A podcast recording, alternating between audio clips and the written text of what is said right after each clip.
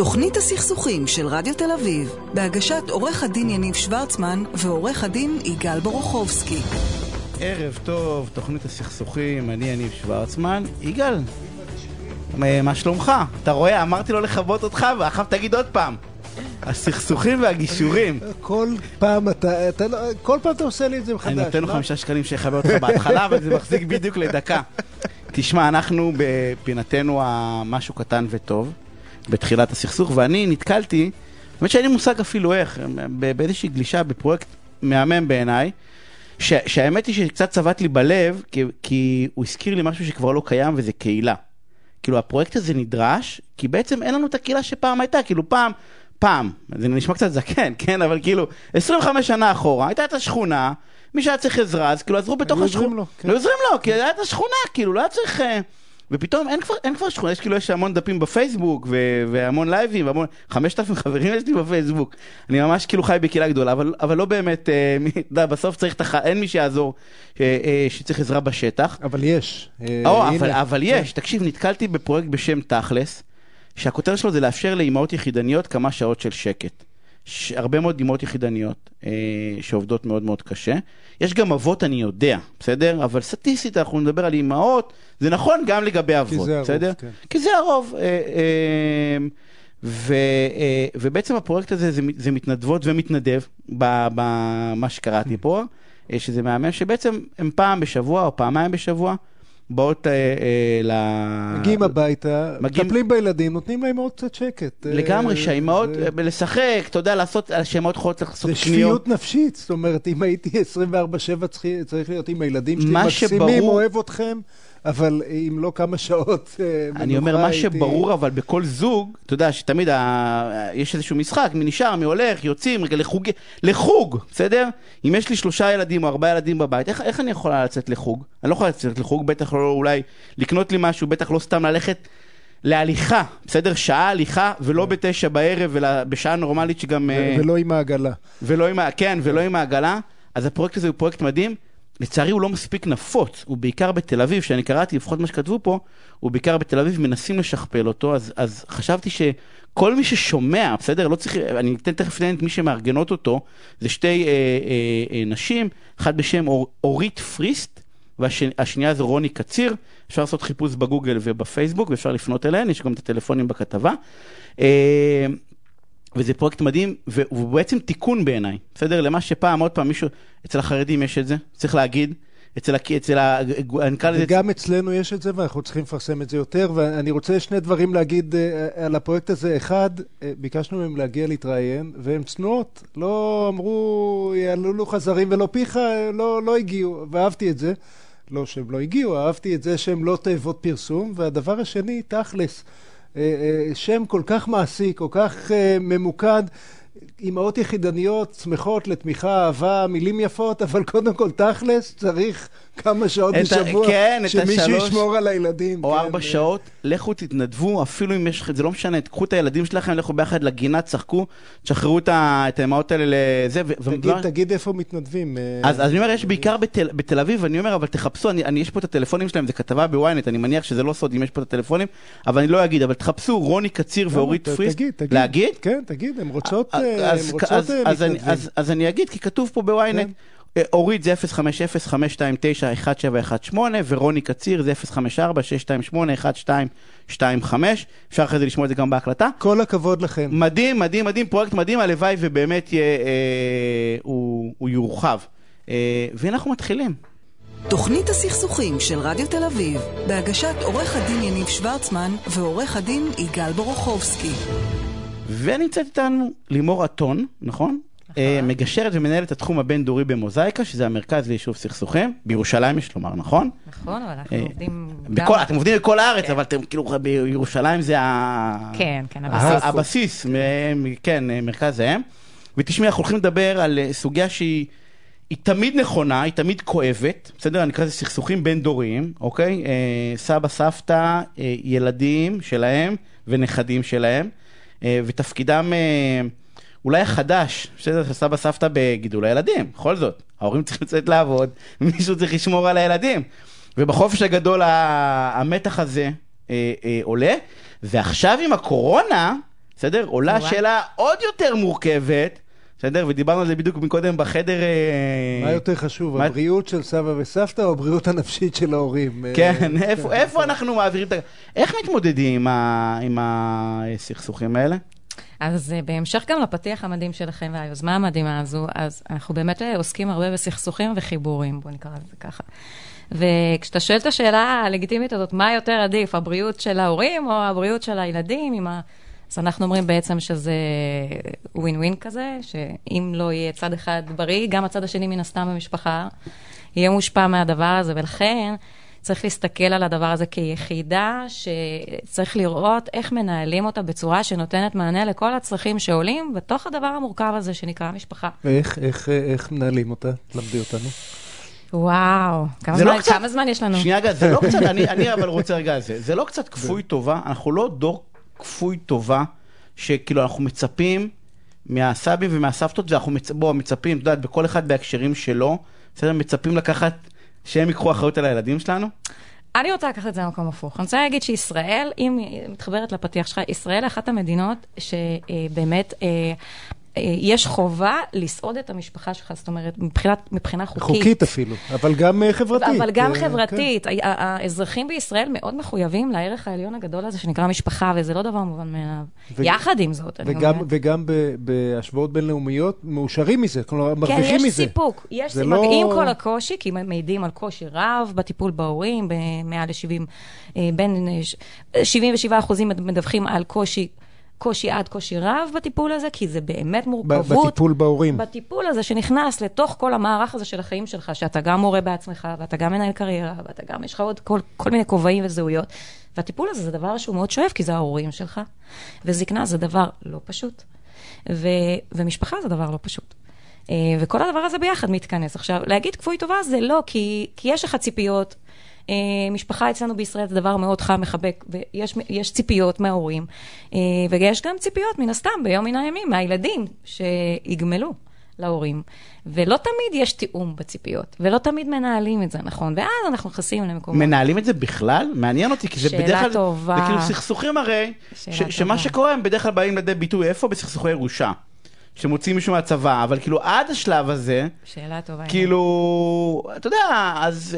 רגע, לפני סכסוכי ירושה, אני רוצה לעבור את החופש הגדול בשלום. מה אם הסבא והסבתא מפחדים בריאותית, ואפשר להבין את זה, וההורים... בגלל שהתחסנו. זקוקים לעזרה, ואפשר גם את זה. מה העצה הטובה? העצה הכי טובה שאני יכולה לתת, וזה גם מה שמנהל אותנו בגישורים הבין-דוריים, שהם יותר מורכבים, סביב הטיפול והירושות וכל הדברים האלה, זה השיח הזה על בסיס הצרכים והתכנון המוקדם.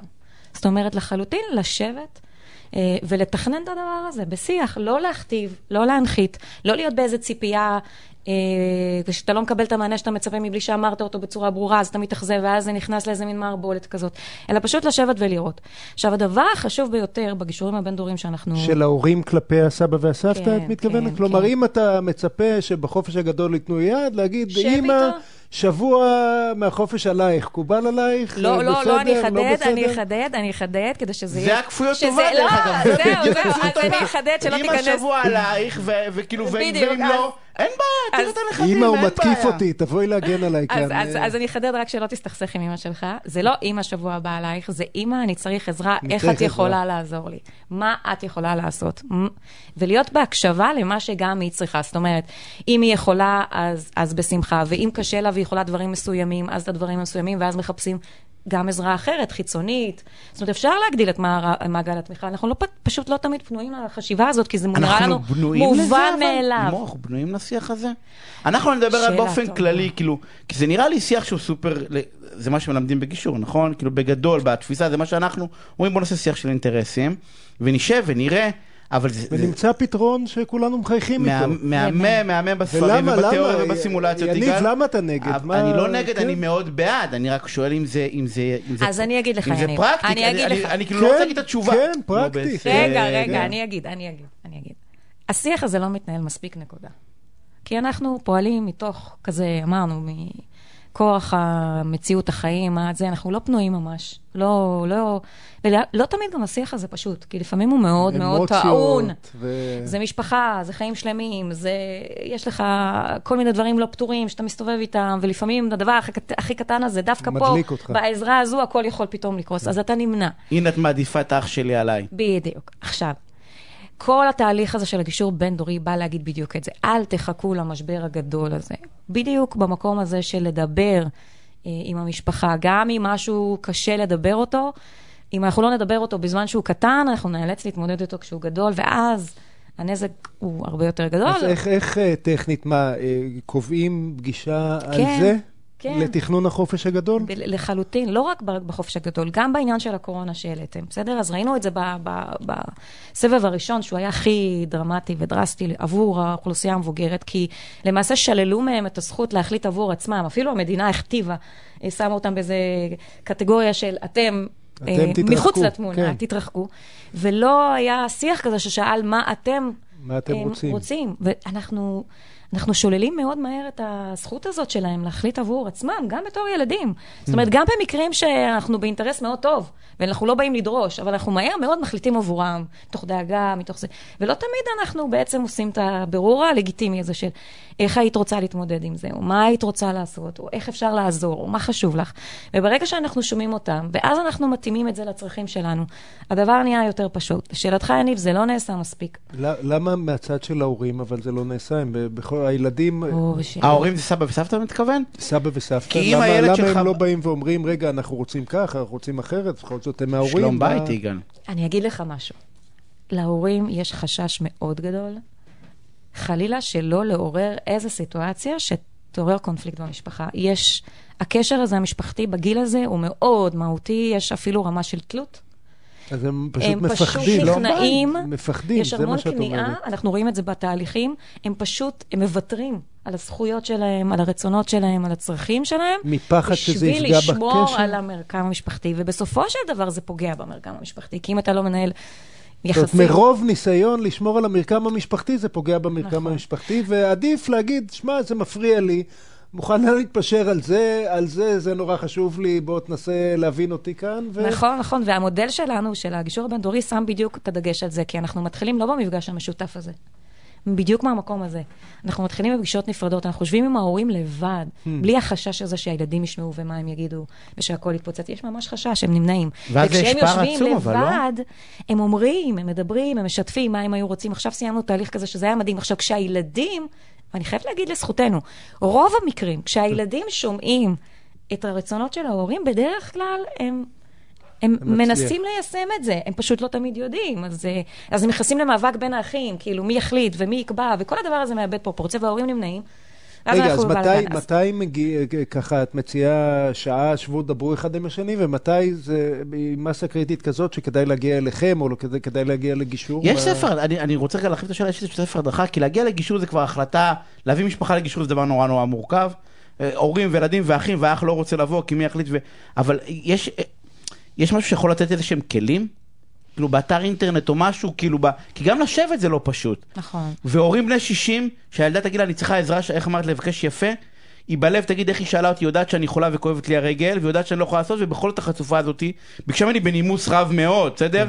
לבוא ולשמור על... ואני אראה לה, אני אסכים למה שהיא אומרת. אני אבוא, ואני אסבול, ואני אקלל אותה כל הדרך לבנק, או לצבא. זה יצא לי ככה בקטנות. אבל יש כאילו איכשהו, יש דרך ללמד אותם, כאילו, ולמה אני אומר, כאילו, אנחנו יכולים ללמד אותם לדבר?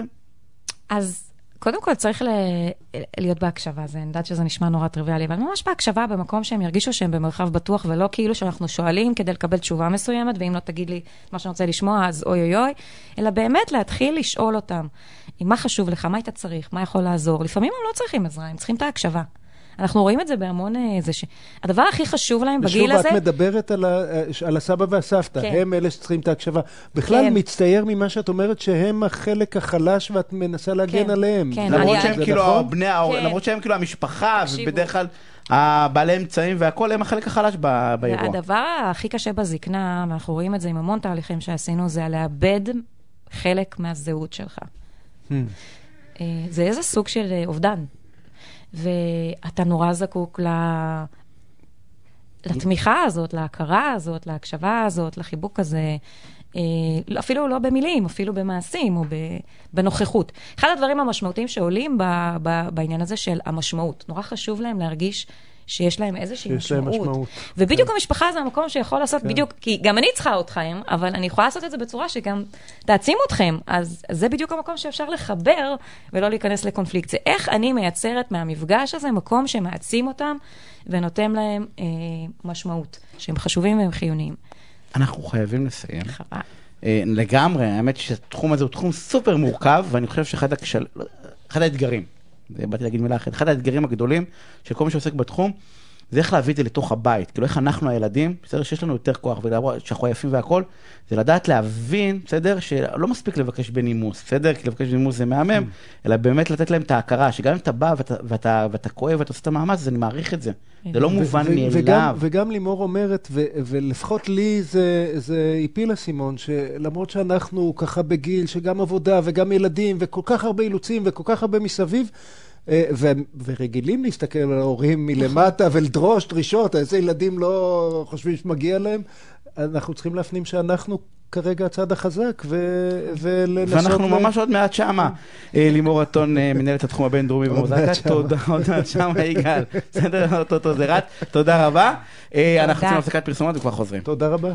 תוכנית הסכסוכים של רדיו תל אביב, בהגשת עורך הדין יניב שוורצמן ועורך הדין יגאל ברוכובסקי. וחזרנו. יגאל, אתה יודע שיש לי חוב, שאני לפעמים שוכח להגיד אותו, ואני חייב להגיד תודה רבה לאמרי בן עוזיאל, שנמצא איתנו לתפעול הטכני, לאייר גולדבר, שמפיקה ועורכת אותנו, ולאייל טל, שאחראי על הפקת המומחים. ברור שאתה חייב להגיד, אחרי שבשביל 5 שקלים הוא סגר לי את המיקרופון, לפחות תן לו קרדיט. את המינימום. ואני רוצה להגיד ערב טוב לעורך הדין זיו וסרצוג, שותף במשרד אדמו"ר לוי ושות'. שלום. זהו, שלח לי משפט קצר, אבל מאחוריו יש תואר הרבה יותר מעניין, כאילו. השותף הסיני. השותף הסיני. השותף הסיני שפועל מניו יורק. השותף הסיני שפועל מניו יורק. טוב, תספר קצת עליך, אני לא אספר, אני כאילו, קודם כל קראתי. אתה יודע מה, חכה, לפני שהוא מספר עליו, אני גילוי נאות, זיו... יגאל, תספר משהו. זיו היה מתמחה שלי אי שם לפני עשרות שנים, ולקח את החיים שלו, אמר, רגע, סין זה הדבר הבא, למד סינית, התחיל לקשקש לנו עם פועלים סינים, בתורים, בכל מיני כאלה, לקח את עצמו לסין, עבד בסין כמה שנים, חזר לארץ, היום הוא מנהל מניו יורק, בוא, עכשיו תספר קצת על עצמך. טוב, יגאל די אמר את הכל, לא השאיר לי הרבה. אז כן, אני בשנת 2007, האמת שכמו שיגאל אמר, אני התמחיתי בליטיגציה בכלל. באיזשהו שלב עברתי לגור בסין, התחלנו לפתח פעילות בסין בשנת 2007. וזהו, ואז בעיקר התחלנו לעבוד עם חברות סיניות שעבדו בסין, חברות ישראליות שעבדו בסין. אתה דובר סינית? לא, לא שקספירית. אני מגמגם, כן. לא, אבל רגע, זה לא יהיה עיקר הפינה, אבל זה חתיכת... זה לא בשביל זה... כן, עכשיו באתי לשאול, אבל באתי אחר, אני קופץ ישר למים. ממש מעניין, תיחסינים רבים. אז זו שאלה טובה. האמת שכדי לענות על השאלה הזאת, צריך גם קצת להבין את סין, עוד פעם, אני לא יכליל, אבל יש בכל זאת כל מיני דברים שכן מאפיינים את סין כמדינה, ואיך שהיא מתנהלת מבחינה עסקית. ואם אפשר... לתמצת את זה, אז בעצם הסינים הם במובן המשפטי הם ההפך מישראל. אם בישראל כל אחד הולך עם עורך דין למכולת, בסין זה בדיוק ההפך. זאת אומרת, אם אני זוכר בשנת 2007 שהגעתי, היו בסין 120,000 עורכי דין, שבאותו זמן היו בערך 60,000 או 50,000 עורכי דין בישראל. היום אני חושב שהמספר, בדיוק בדקתי לפני שבאתי, זה סדר גודל של 500,000, אבל עדיין זה ממש מעט. בטח ביחס למיליארד, ביחס להיקף של העסקים שיש בסין. כלכלה הגדולה בעולם, כן. השנייה הגדולה בעולם. השנייה הראשונה עוד מעט. עכשיו, אז הם לא מתנהלים עם עורכי דין, וזה לא רק בסכסוכים, הם גם הסכמים ועסקאות יחסית מורכבות, הם עושים בלי עורכי דין, או עם מעט עורכי דין. למה? יש לזה, לא, זה סיבות תרבותיות, זה סיבות תרבותיות, היסטוריות, גם איך שמערכת המשפט הסינית בנויה, וזה נושא בכלל לתוכנית אחרת. גם ההיסטוריה שבעצם עד 1979 הייתה מדינה קומוניסטית. אז לא היה לה מסורת משפטית כמו שיש למדינות מערביות אחרות. אז גם סכסוכים הם לא מנהלים עם עורכי דין בדרך כלל. זאת אומרת, אם אנחנו... זה ממש המוצא האחרון. סינים, חברות סיניות, כאילו? יש ודאי שיש סכסוכים. ודאי שיש סכסוכים, כמו בכל, בטח, בהיקף כזה של עסקים, ודאי שיש סכסוכים. אבל סין, חברות סיניות, פעם אני אומר סינים, זה חברות סיניות, תאגידים סינים, זה מה שאני מכיר. יש להם מיומנות מאוד מאוד מאוד גבוהה, בפתרון של מחלוקות, בצורה של, אני יודע שיגאל מאוד אוהב גישור, סוג של מסע ומתן בכל מיני רמות. ומנהל סיני רגיל, מנהל סיני טיפוסי, יודע, יש לו מיומנות מאוד מאוד גבוהה באיך לפתור את הסכסוכים האלה, בלי להגיע לבית משפט. וחברה סינית לא תגיע לבית משפט, לא בסין וגם מחוץ לסין, שזה מה שאני יותר מכיר. זה שהם לא שוכרים עורכי דין, זה לא אומר, אוקיי, הם וותרים ואומרים, טוב, בסדר, יאללה. להפך, יש להם מיומנות פנימית בתאגידים לניהול הסכסוך, לניהול משא ומתן. תן כמה דוגמאות, מה זה מיומנות? לא, יותר מזה, זאת אומרת, להגיע לבית משפט זה הרבה פעמים נחשב ככישלון, זאת אומרת, זה ממש המוצא. כישלון, כן, אתה הגעת לבית משפט. הנה, אני רואה שיניב מחייך. אני מבסוט על הפינה הזאת. לא, כי זה מדהים, הנה, לא צריך אותנו, יגאל.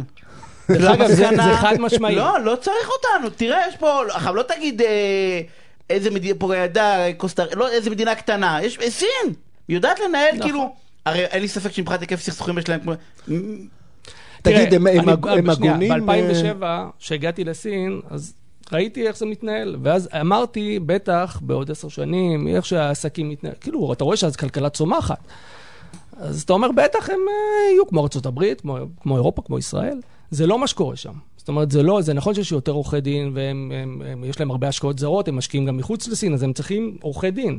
אבל דווקא בקטע הזה, הדברים האלה לא השתנו. זאת אומרת, אפילו אני רואה שבהרבה מובנים, גם שהם מגיעים מחוץ לסין, אז הם כן משתמשים באותן מיומנויות. הם לא, הרבה פעמים לא מבינים, נגיד שפה בישראל, הם לא מבינים, לקח להם, יש הרבה חברות סיניות שלוקח להם זמן להבין, שדברים כאן מתנהלים עם עורכי דין. הם לא, זה לא, ממש לא ברור להם שככה זה צריך להיות. בעצם ההפך מהתרבות האמריקאית. אתה הרי... בניו יורק, nowadays, ובארצות הברית זה my lawyer will call you. כן, כן, זה לא, זה נרטיב אחר לגמרי. אז רגע, תן לי להבין, יש הרבה כיתורים של אנשים, אולי בגלל אי הבנה, אולי בגלל ניסיונות לא טובים, שהסינים מתנהגים בחוסר הגינות. מה הניסיון שלך בהקשר הזה? הניסיון שלי, תראה, עוד פעם, קשה מאוד להחליק, כמובן שיש הרבה מקרים של חוסר הגינות משני הצדדים, בסדר? אבל... הניסיון שלי שבגדול 90% מהבעיות האלה, החוסר הגינות שמדברים עליהן, זה בעיות תקשורת. זה פשוט בעיות תקשורת, וכל פעם אתה רואה את זה מחדש. וזה גם הולך אחורה על איך שבונים הסכם. אצל חברות סיניות, ההסכם, החלק הכי חשוב בכלל, תיאום ציפיות. זאת אומרת, זה לא לריב על חלוקת הסיכונים, זה פשוט תיאום ציפיות בינינו לבינם, לגבי איך זה הולך להיראות. ופחות לדקדק על המשפט הזה והמשפט הזה, ואיך כתובה מילה כזאת ומילה אחרת. אתם משקיעים הרבה לא במשפטיזציה של ההסכם, ב-400 עמודים שאנחנו כולנו יודעים לכתוב ובקושי יודעים לקרוא, אלא לנסות לדמיין את השותפות ביחד. וגם לא מנסים לצפות מראש, זאת אומרת, זה לא הגישה האמריקאית, שנסות לכתוב הסכם מאוד מפורט, שינסה לעלות עד כמה שיותר סיטואציות שיכול להיות שיתעוררו במהלך מערכת היחסים העסקית. אלא? מה לנסות לקבוע את הקור, את ליבת ההסכם בצורה מאוד מאוד ברורה, ואת כל השאר אפשר להשאיר לשלבים יותר מאוחרים, לקבוע מנגנונים, לקבוע עקרונות. הדברים האלה מתנהלים בעסקאות מאוד מאוד מורכבות בסין, גם חברות סיניות עם חברות זרות, אבל בין חברות סיניות זה עסקאות מאוד מאוד גדולות, לאורך תקופה ארוכה, זאת אומרת שהיחסים מתפתחים, אז ככה זה מתנהל. אני הבנתי ממך פעם שמתייחסים גם להסכם אחרת, פעם נדמה לי שאמרת לי, ותתקן אותי אם אני טועה, שחתימת ההסכם בסין זה התחלת המשא ומתן. כן, עוד פעם, זה מתקשר. שבעיניים ערביות נראה כאילו מה, הם עבדו עלינו, זה רק בעיניים סיניות. להפך, זה מתחבר למה שהוא אמר. לפעמים שאני מבין שבעצם בונים פה מערכת יחסים, זה כמו שתגיד שהחתונה זה רק תחילת מערכת היחסים. ממש ככה, כאילו, כל מתחתנים, ואז מתחילים להבין איך הדבר הזה, איך הדבר הזה עובד. אני לא חושב שחברות סיניות, אני לא מתחבר לה, זאת אומרת, אני יודע שזה מאוד מקובל לחשוב שחברות סיניות ככה הן מתנהלות, אבל זה לא ככה. זאת אומרת, זה שיש הרבה דברים שביום חתימת הסכם לא סגרנו אותם באופן סופי, זה לא אומר שאנחנו לא נדבר, זאת אומרת, זה לא אומר שאני לא הוגן, זה אומר שאנחנו נשארנו את זה, אנחנו כרגע לא יודעים לצפות את זה, אנחנו נקבע את זה בהמשך הדרך, בצורה בדיאלוג בינינו. זאת אומרת, אני גם לא רואה חברות סיניות מתחייבות על דברים שהן לא מתכוונות לקיים. זאת אומרת, זה לא החוויה שלי, ויש לי ניסיון לא קטן. תגיד, תן, נניח, נתקלתי ברחוב באיזה סיני שאני רוצה לעשות איתו עסקה גדולה. תן דקה על סיום, כמה טיפים מעשיים, מה לא לעשות, מה מדליק את הסיני, מה מדליק את הסיני. נניח לצעוק עליו באירוע של לימוד. האגרסיביות הישראלית, אז אוקיי, אם אנחנו הולכים באמת לדברים הכי פשוטים, אז האגרסיביות הישראלית ממש לא... שמעת אני, זה שאתה צועק עליי, זה לא מקדם אותה. אתה לא סיני פעם אחרונה שבדקתי. כן, נכון. זה דווקא עובד עליו. אני יודע. אז כן, האגרסיביות היא לא... לא מתקבלת טוב בסין. גם המשא ומתן, דרך המשא ומתן הישראלית, היא הרבה פעמים מתנגשת עם הסינית, זה גם נושא לפינה אחרת לגמרי, אבל בסין הרבה פעמים, זאת אומרת, ברוב המקרים, בסין מאוד מאוד משקיעים לפני ההסכם, זאת אומרת, בשלב של לפני ההסכם, גם להכיר את הצד השני טוב, וגם להבין מי הוא, מה הוא יכול לעשות, מה האינטרסים המשותפים שלנו, וגם במשא ומתן עצמו.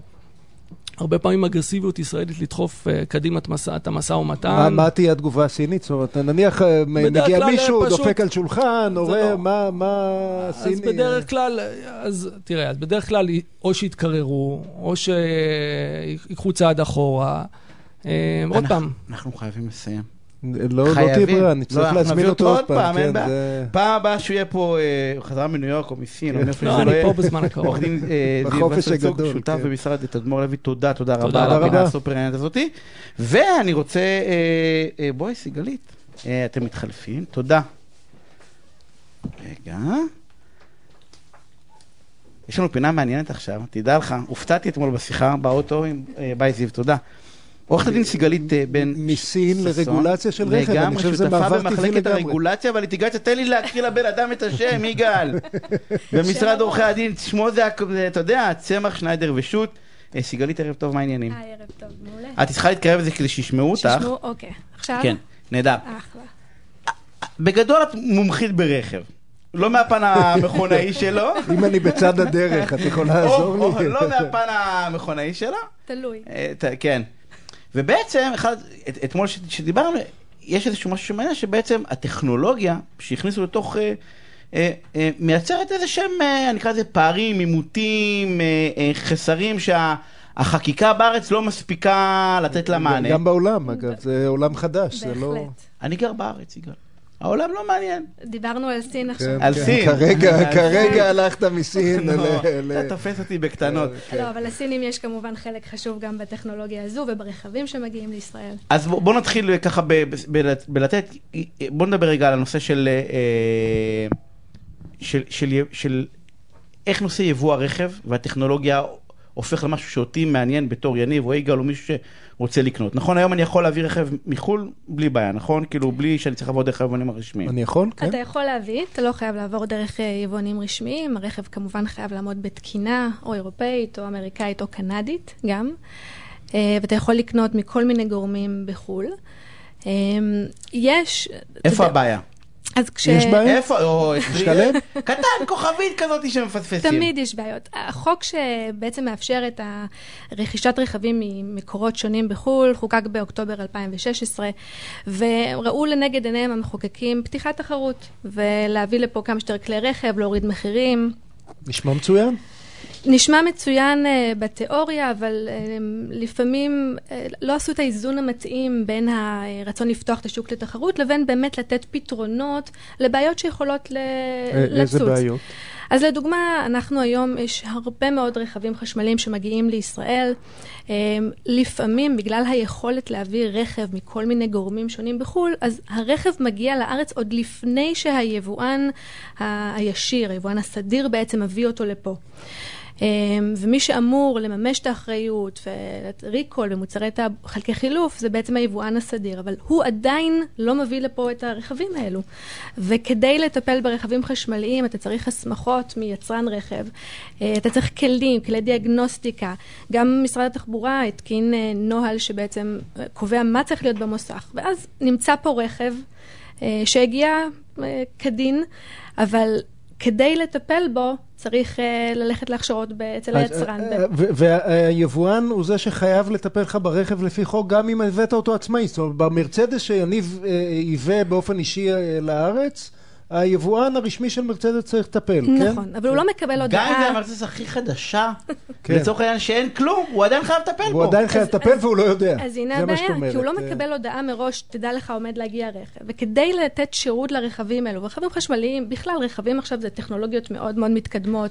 זה לא מה שפעם היה, פשוט פותחים מכסה מנוע ואפשר לטפל. צריך לקבל הכשרות וכלים. אז אי אפשר מרגע לרגע. שלשום פתחתי מכסה מנוע ואבא שלי הסביר לי איך ממלאים מים בווישרים, אני לא יודע, הכשרות, אני צריך לקבל הכשרות כמה גלגלים יש ברכב. המים בווישרים זה דבר היחיד הלא טכנולוגי שנשאר עוד באוטו, אתה יודע, כל השאר אתה צריך לבוא האקר עם לפטופ כדי להבין מה קורה שם. אז דבר אחד שצריך לדעת, כל מי ששומע אותנו בא ואומר, זה עלול לייצר מול היבואן, בסדר, איזשהו עימות שאתה בא ואומר, בוא, יש לך על פי חוק אחריות לתת לי, כאילו, אתה חייב לתת לי אחריות, הוא בא ואומר לך, אין בעיה. אין לי איך. זה לוקח זמן. כן, עכשיו אין לי זמן. אני יכול להתארגן, לשלוח מישהו עכשיו לגרמניה, לא משנה מה, וללמוד עכשיו אין. זה דבר אחד. יש עוד בעיה אבל. הטכנולוגיות היום שמגיעות עם הרכבים, הן טכנולוגיות סמי-אוטונומיות, ממש לקראת רכב אוטונומי. אנחנו עוד רגע שם? זה לא עוד רגע, זה ייקח עוד זמן, בעיקר בגלל חקיקה.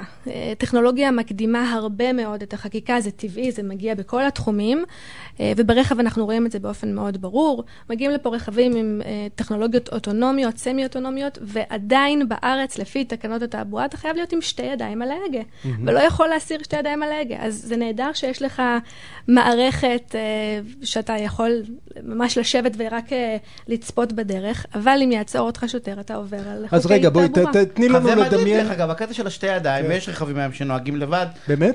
כן. זה המרצדס שלך כנראה. יש רכבים שנוהגים מהם לבד, בסדר, גם אם זה מערכות שהן לא חוקיות, אבל יש רכבים לגמרי שנוהגים לבד, ויש אנשים שנוהגים בלי ידיים, בסדר? לגמרי. פעם היחידה שאני נוהג בלי ידיים, זה כשהנהג מונית לוקח אותי. ובעצם זה לא משנה אם יש שואל, וגם אם הרכב חוקי בארץ, הוא חוקי, הוא הגיע, הוא לא הבריחו אותו בזה. זה לא משנה, אתה אסור. נכון. רגע, אבל תני לנו לדמיין, נניח עוד כמה זמן יהיה לנו רכבים אוטונומיים לגמרי לדעתך? סדר גודל, לא, בלי התחייבות. אנחנו פשוט רושמים ומזמינים לך רעיון.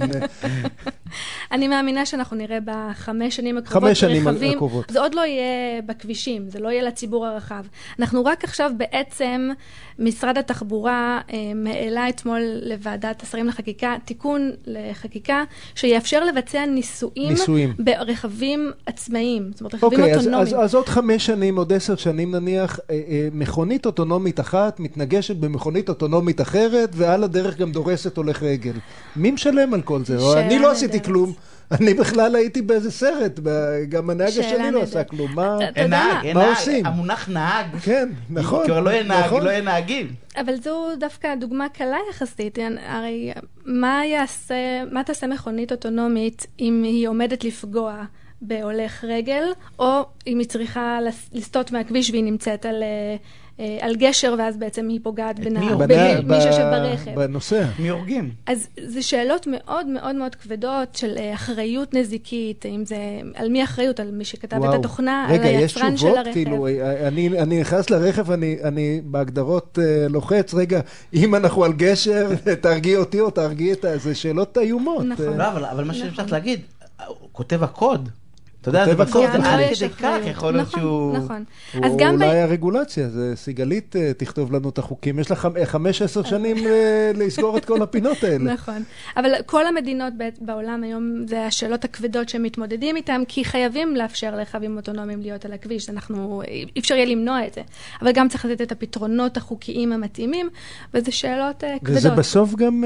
בטוח יותר, כלומר, אנחנו כבר היום, ואני מניח שהטכנולוגיה עוד תתפתח, אבל כבר היום זה בטוח יותר מנהג, אין טעויות אנוש, אז למרות כל הטרגדיות הקיצוניות שאנחנו מדמיינים, עם קשרים וכו', בסוף יהרגו פחות אנשים, אם כולנו יהיה...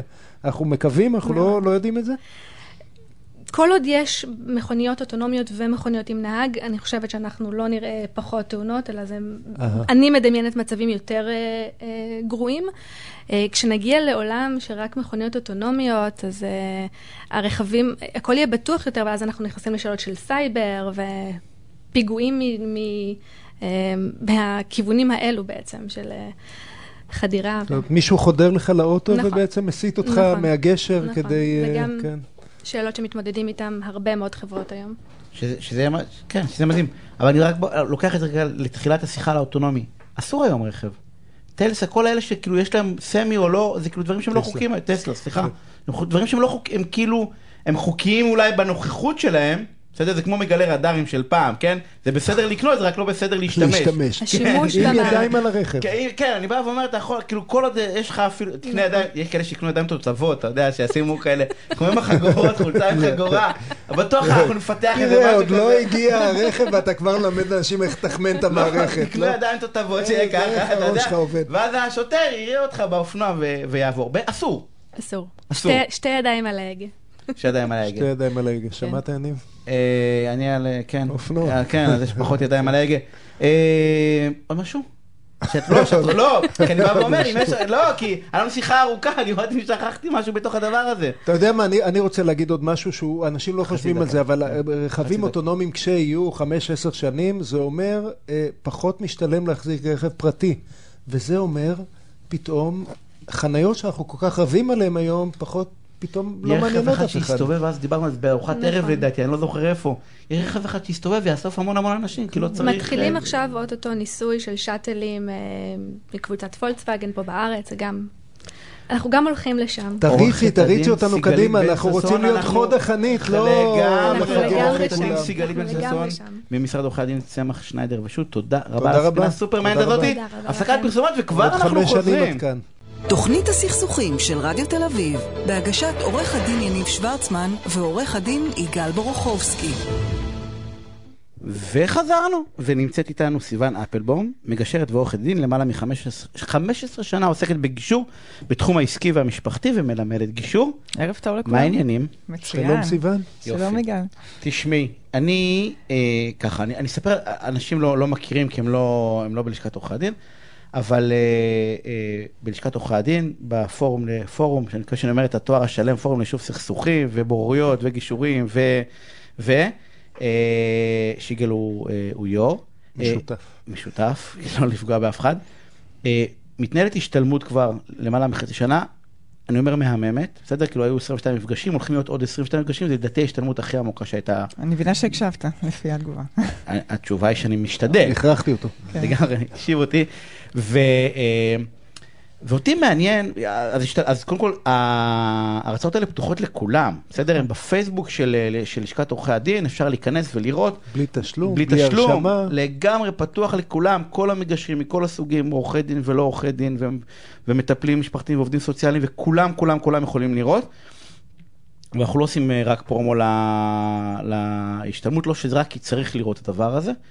אותי מעניין אבל, כי ההשתלמות זה מראה של איך מגשר צריך להיות, בסדר? נניח אני... לא רק מגשר, זה מראה של איך לנהל קונפליקט, גם בחדר הגישור, אבל גם סתם מישהו שהוא עם קונפליקט.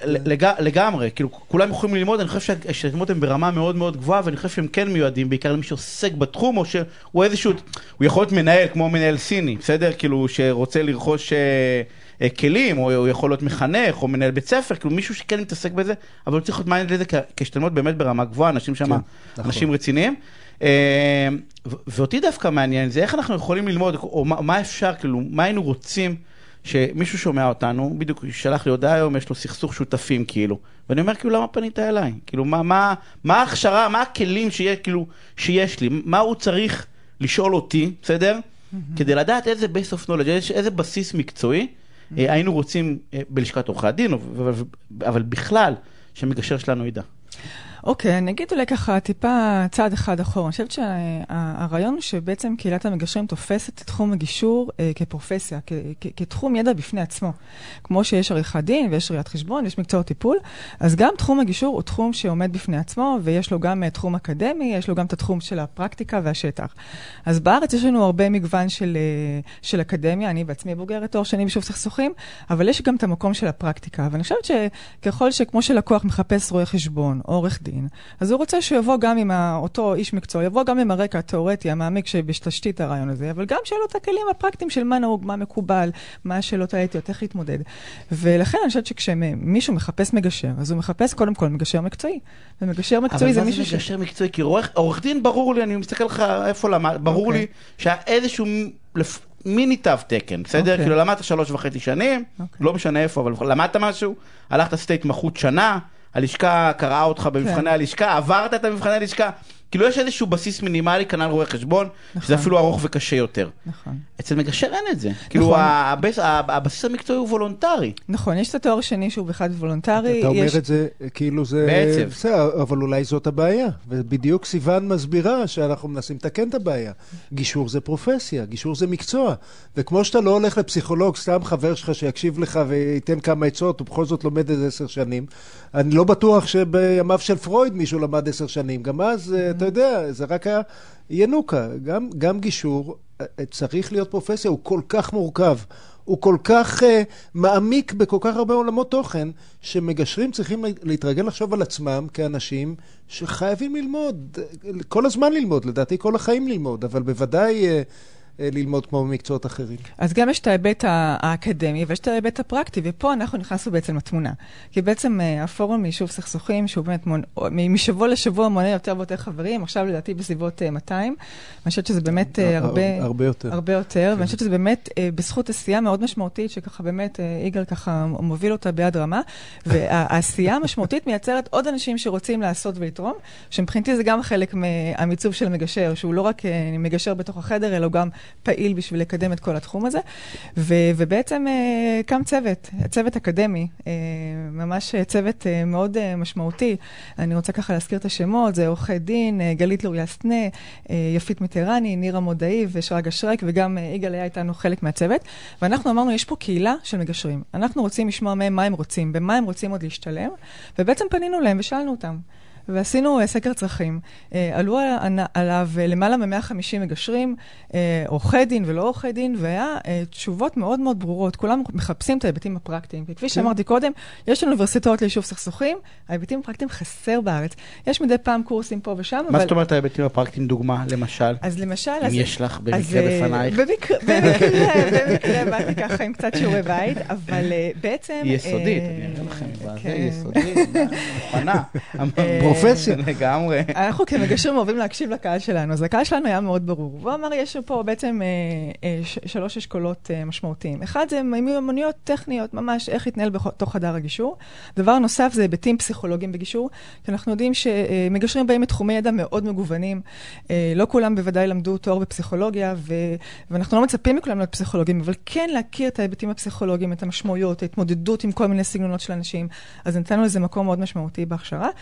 ושלב המשא ומתן בגישור, שזה משהו שבאמת מאוד משמעותי בתהליך הגישור, וחסר בארץ כיום את מקורות הידע, ובעצם הצלחנו לגייס 45 מרצים, גם מהארץ, גם מחול, שבאו מהטופ של הארץ ומהטופ העולמי. באו בהתנדבות אגב, ללא תשלום, כדי לסייע בפרויקט הענק הזה, להפוך את כולנו למקצועיים יותר. צריך להסיר את הכובע בפניהם. ממש, ממש, זה הרבה בזכותם, וזה 22 מפגשים, שאנחנו לכל מפגש יש מאות וגם אלפי צפיות, שזה באמת מראה שיש פה באמת מענה על צורך. ולשמחתי הרבה, יגאל ככה התעקש שיהיה לזה המשך, וטוב שכך. אז 22 מפגשים הבאים מתחילים מחר. כן, מחר... אמרנו 2 חלקים, אחד אמרנו פרקטי, השני פסיכולוגי, והשלישי? השלישי זה מסע ומתן. אוקיי. זה שלב של מסע ומתן, וצריך להגיד שקרה פה עוד משהו מאוד מרתק מהסיפור הזה, שבעצם נוצרה ספרייה. נוצרה פה ספרייה של שידורים מוקלטים, שזה גם בדף הפייסבוק של לשכת עורכי הדין, אבל גם באתר של המדרשה של לשכת עורכי הדין, ובעצם זה עוד משהו... וגם באתר של עורכת דין ילדית גלעד, גם שם יש את כל הלינקים. כן, ואנחנו נדע גם עכשיו עוד להפיץ את זה ולמצוא עוד כל מיני הקשרים, ובעצם אם אנחנו חוזרים לרעיון של פרופסיה, אז זה תומך ברעיון שיש פה מידע נגיש ברמה מאוד מאוד גבוהה, וזה יצר פה עוד משהו מדהים, שיש פה קהילה של מגשרים שרגילים פעם בשבוע לעצור וללמוד גישור. יום שלישי ב-4:30. כולנו התרגלנו. ממש בסוף, יש לי שאלה מה זה שבא לי לשמוע את התשובה שלך, לא יודע מה אני אספיק. אז למה לא לבטל את הקורס גישור הזה ולעשות משהו רציני? זה גם וגם וגם. אבל הגם וגם וגם בא ואומר בבסיס כאילו, בסדר כאילו, הוא מתחיל מנמוך באופן טבעי. 60 שעות, 70 שעות זה נמוך באופן טבעי. כי למה מראש לשכת עורכי הדין לא... אני חושבת שקורס גישור הוא קודם כל טעימה על קצה המזלג של שפה, שאני חושבת שגם כל עורך דין שמייצג בתוך חלק גישור צריך להכיר אותו. כל אדם שאני פוגשת במכולת הייתי מאחלת לו ללמוד גישור, זו שפה שכולנו צריכים להכיר. אז הקורס בפני עצמו הוא קורס נהדר. קורס מהמם, אני מדבר על הפרופסיה. בפרופסיה צריך לבנות פה בחשיבה מעמיקה. יניב שואל, רגע, אנחנו נעשה מזה פינה. אנחנו נעשה פינה, כי יש לי דקה, ואני ממש רוצה להגיד... אבל אנחנו בעד החמרת הקריטריונים והעמקת הידע. העמקת הידע, הסטנדרט, כן. עורכת דין סיוון אפלבום, תודה רבה, אנחנו פשוט צריכים לסיים. ואני רוצה להגיד שדני סדס מיד אחריי, ויהיה ממש ממש מעניין, אז תישארו. ואני רוצה להודות לאמרי בן עוזיאל, שהיה פה על תפעול הטכני. פעם בנחת, בלי שאני מלשון בחוץ, כי אנחנו כאילו ממש מנצלים, אתה יודע, אני אנצל את זה, אמרו לי 56 עד הסוף, אנחנו ננצל את זה. תוכל להישאר איתנו עדיין סיוון. ואני רוצה להודות לאייר גולדברג, שהייתה על שהפיקה וערכה את התוכנית המעט, ולאייל טל שהיה אחראי על הפקת המומחים. ולסיוון שהשקיע מאות שעות בחצי שנה האחרונה בלהביא לקהילת המגשרים. אמרתי רגע, למי אתה רוצה לפרגן? אמר לי לכולם. אבל אמרתי לו, תן לי אחת מישהו. אמר לי סיוון, צריכה לבוא.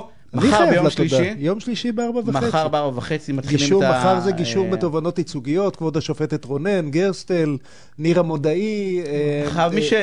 מי שזה מעניין אותו מעניין, ואם לא יש את כל ה22 מפגשים האחרים, אייל דורון. אתם תשמרו על עצמכם המאזינים, כי הקורונה חוזרת, והדלטה, והזה, אז יגאל, תשמור על עצמך. למרות שאתה כבר לא צריך, אבל נשמור על הסביבה. ועל הסבא וסבתות שיוכלו לשמור על הילדים שלנו. אנחנו נתראה שבוע הבא ביום שני בשעה 8. ביי.